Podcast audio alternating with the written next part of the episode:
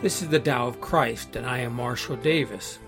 In this episode, I will be reading Chapter 4 from my book Experiencing God Directly The Way of Christian Non Duality.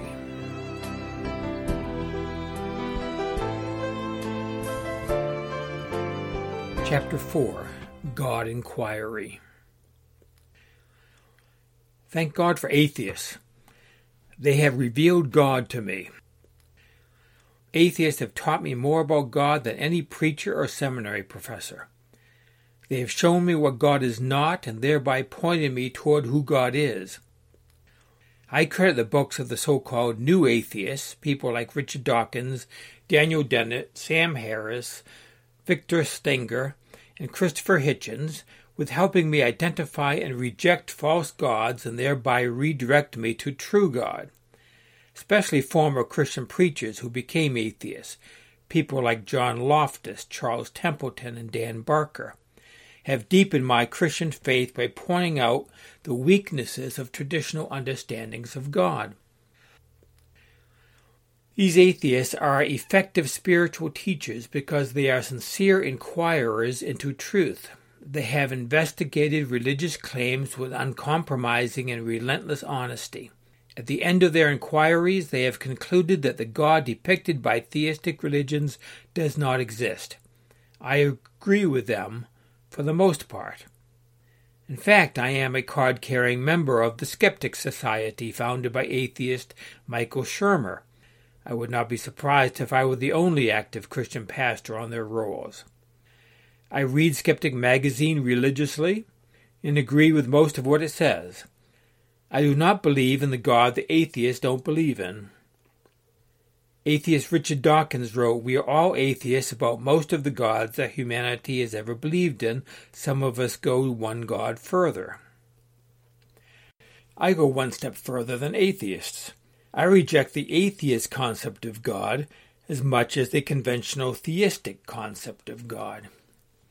But that does not make me an atheist. My inquiry into God, like my inquiry into the nature of the self, has led me beyond the human conceptions of God to what Christian philosopher Paul Tillich calls God beyond God. The God of religion is nothing more than an idea in the mind. The God of most Christians is no more real than Santa Claus or the Tooth Fairy, albeit usually more philosophically sophisticated usually, but not always. The theistic God worshipped in most churches is no more than an imaginary friend, a deity made in man's own image. It is a construction of the human mind, a mental image. To worship a mental image of God is just as idolatrous as worshipping a graven image, and it is just as much a violation of the first and second commandments. The God of most theists is an idol. But God is real. The one God that Christian doctrines, icons, scriptures, and words point to is ultimately real. But ideas about God are not. We must not mistake the words used to describe God for God to whom they point. There's an old saying do not mistake the finger pointing to the moon for the moon itself. We must not mistake doctrine that points to truth for truth itself. Road signs along the spiritual path are not the destination to which they point. True God is without qualities and characteristics. God is without name. That is the point of the conversation that Moses had with God at the burning bush. God refused to give Moses his name because God is nameless. Even today, Jews will not pronounce the theonym YHWH, the revealed name of God. It is unpronounceable because it is unknowable. As the Tao Te Ching says, the Tao that can be spoken of is not the eternal Tao. The name that can be named is not the eternal name. Tao is the Chinese word for what Christians call God or Christ, when Christians first translated the Gospel of John into Chinese, they rendered the opening words, In the beginning was the Tao, and the Tao was with God, and the Tao was God.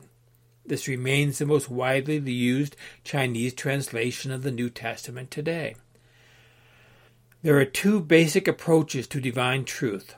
One is self inquiry, relentlessly pursuing the question, Who am I? Until the answer is experienced directly and immediately. When we see who we truly are, we see who God truly is. The other way is to ask, Who is God? When we know God, then we know ourselves.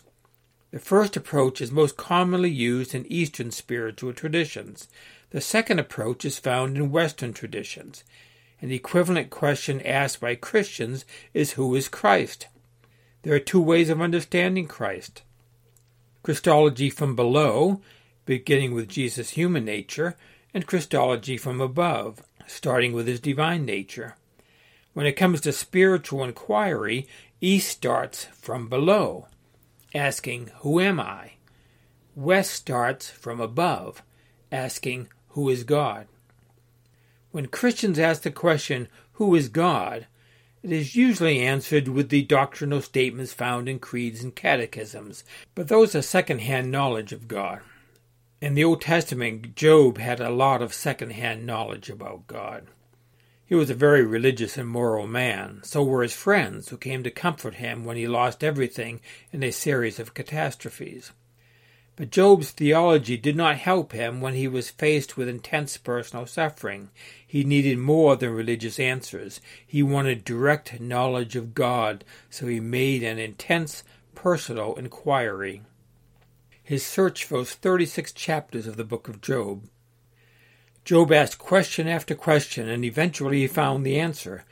As Jesus would later promise, Ask and it shall be given to you, seek and you shall find.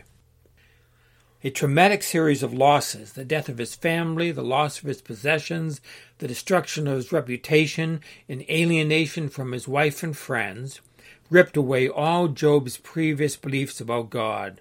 So he battled on heaven's door until God answered. At the end of the book of Job, God finally appeared in a whirlwind and asked Job a series of questions. Who is this who darkens counsel by words without knowledge? Now prepare yourself like a man. I will question you, and you shall answer me. Where were you when I laid the foundations of the earth? Tell me if you have understanding. Who determined its measurements? Surely you know. Or who stretched the line upon it? To what were its foundations fastened? Or who laid its cornerstone when the morning stars sang together and all the sons of God shouted for joy? That's Job 38, 2 through 7. These questions are the beginning of four chapters of unanswered and unanswerable questions posed by God. The purpose of these questions was to demonstrate to Job the impossibility of ever understanding God. They are designed to push Job beyond theology and theodicy into direct awareness of God. Finally, Job gets it. His eyes are opened. He responds, I have heard of you by the hearing of the ear, but now my eye sees you. Job 42 5. Job received no theological or philosophical answers to his questions and doubts. He received far better. He saw God. Paradoxical pointers. In non dual Christianity, theology is not understood as a metaphysical description of reality. It is a description of the Christian experience of the non dual nature of God. Theology describes human experience, not God. Doctrines are meant to push the Christian beyond thought to direct experience of God. Conventional Christianity has been known for its propositional theology, carefully distinguishing orthodoxy from heresy, but some central doctrines of Christianity do not fit that straitjacket. They are clearly meant to point beyond ideas. The two most important of these doctrines are the Trinity and the Incarnation. The Christian doctrine of the Trinity describes God as three in one, one monotheistic deity in three divine persons, Father, Son, and Holy Spirit. It attempts to combine Jewish monotheism with the Christian experience of God. God is experienced as both, both one and three. In explaining the Trinity, theologians make it clear that God is not a heavenly triumvirate of deities, That would be polytheism, which is the boogeyman of the Hebrew and Christian scriptures. The Church also rejected any explanation that explained the Trinity as one God using three masks or having three functions. Christian theology insisted that God is truly one and yet also three. Of course, this is a logical impossibility, like the equation 1 plus 1 plus 1 equals 1, that is not mathematically true. Neither is the Trinity true on the level of logic. The Trinity is meant to push the Christian believer beyond reason into a direct awareness of mystery. God is not known with the mind. God is the unknown and can be apprehended only by unknowing. Like a Zen koan, the Trinity is a puzzle with no logical solution. Christian doctrines like the Trinity are meant to awaken the Christian to what is beyond the mind. It is not meant to convey information about God, but to lead to a direct encounter with God. Another such doctrine is the Incarnation. The Church spent much of the first four centuries of the Christian era trying to formulate a Christology that would explain the nature of Christ in fact, the question, Who is Christ? is just another form of the inquiry, Who is God? The difference is that the incarnation combines both the from below and the from above approaches. Because Christ was a human being, it is an inquiry into human nature. Because Christ is divine, it is also an, inquiry into the nature of God. By combining these two approaches, the doctrine of Christ is the most important doctrine in Christianity. Like no other question, it effectively pushes us into God. But this needs, needs to be a personal inquiry and not just a recitation of the Church's answer formulated long ago. Who is Christ? The Christian answer is that Christ is both God and human, truly God and truly man. From a Hindu point of view, those statements are not contradictory, and therefore there is no theological problem. A yogi would not break a sweat answering that question. In Indian philosophy, everything and every one is divine, so there is no problem. Therefore, there can be no spiritual breakthrough. The Christological conundrum is not a paradox for those who believe that divine avatars are a dime a dozen. Hindu orthodoxy believes that the divine comes to earth regularly in human form to show the way to spiritual liberation. But for the Western mind, the doctrine of Christ is a mind bender. To say that Christ is both God and man is a paradox because human and divine are mutually exclusive categories. Christian theologians tried to solve the problem rationally. Some said Jesus was half divine and half man. Greek mythology had lots of such hybrids. Others said Jesus was God, but only appeared to be human. He left no footprints when he walked the roads of Galilee. Others said Jesus was a man who was adopted by the Heavenly Father and granted divinity as a reward for his obedience. All these approaches were eventually rejected by the Church. Christianity affirmed the paradoxical statement that Christ was both fully God and fully human, but that was impossible. By definition, God cannot be man and man cannot be God. It is blasphemy to equate the two. It was because Jesus claimed to be divine that he was accused of blasphemy by the religious authorities at his trial. For the Christian and anyone holding the monotheistic worldview, such as Muslims and Jews, the dual nature of Christ is a stumbling block, to use biblical language. It is literally a scandal. The Greek word is skandalon. It is meant to offend. It is meant to shock, to break down one's intellectual resistance until it is seen through. When one transcends the mind and perceives the impossible as true, then Christ is seen as he truly is, and God is seen as he truly is. When one's eyes are opened, the two sides of paradox make perfect sense, even though it cannot be explained in words. The problem of suffering.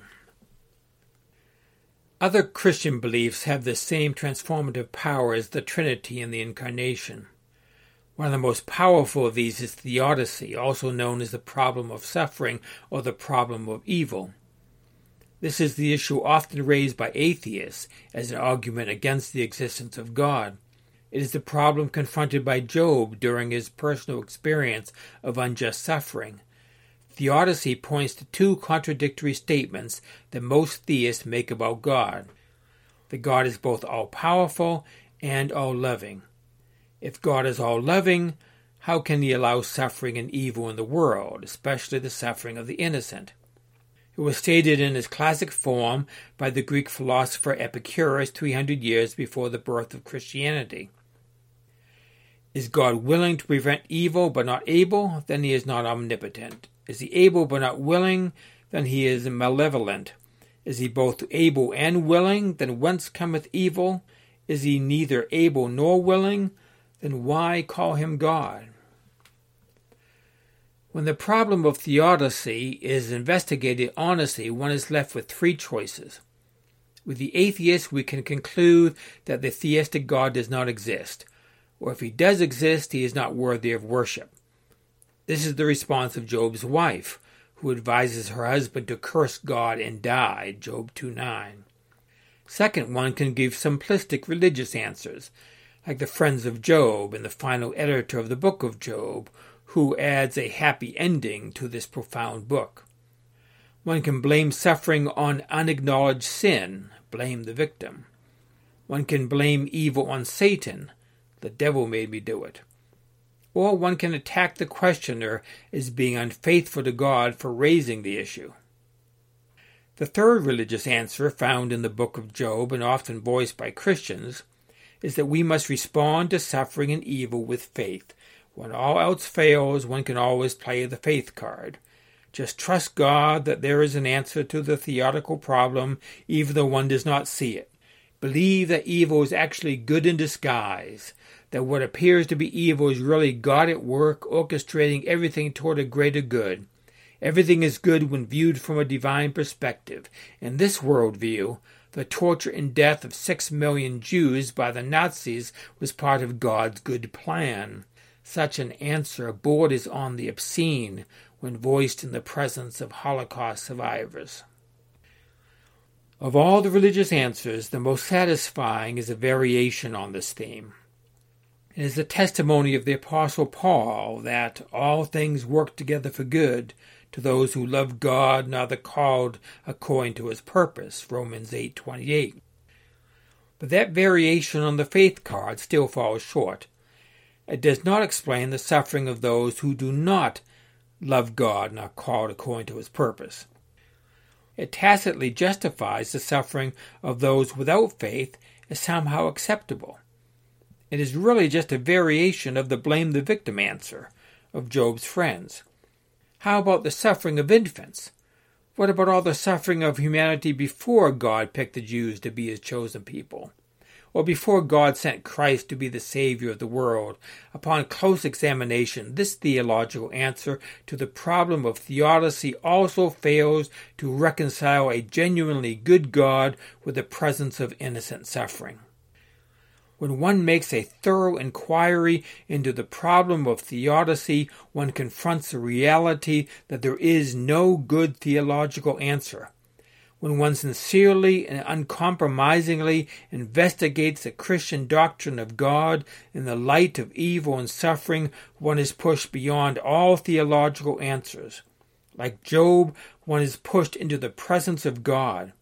In presence, all paradoxes are resolved in oneness that transcends reason.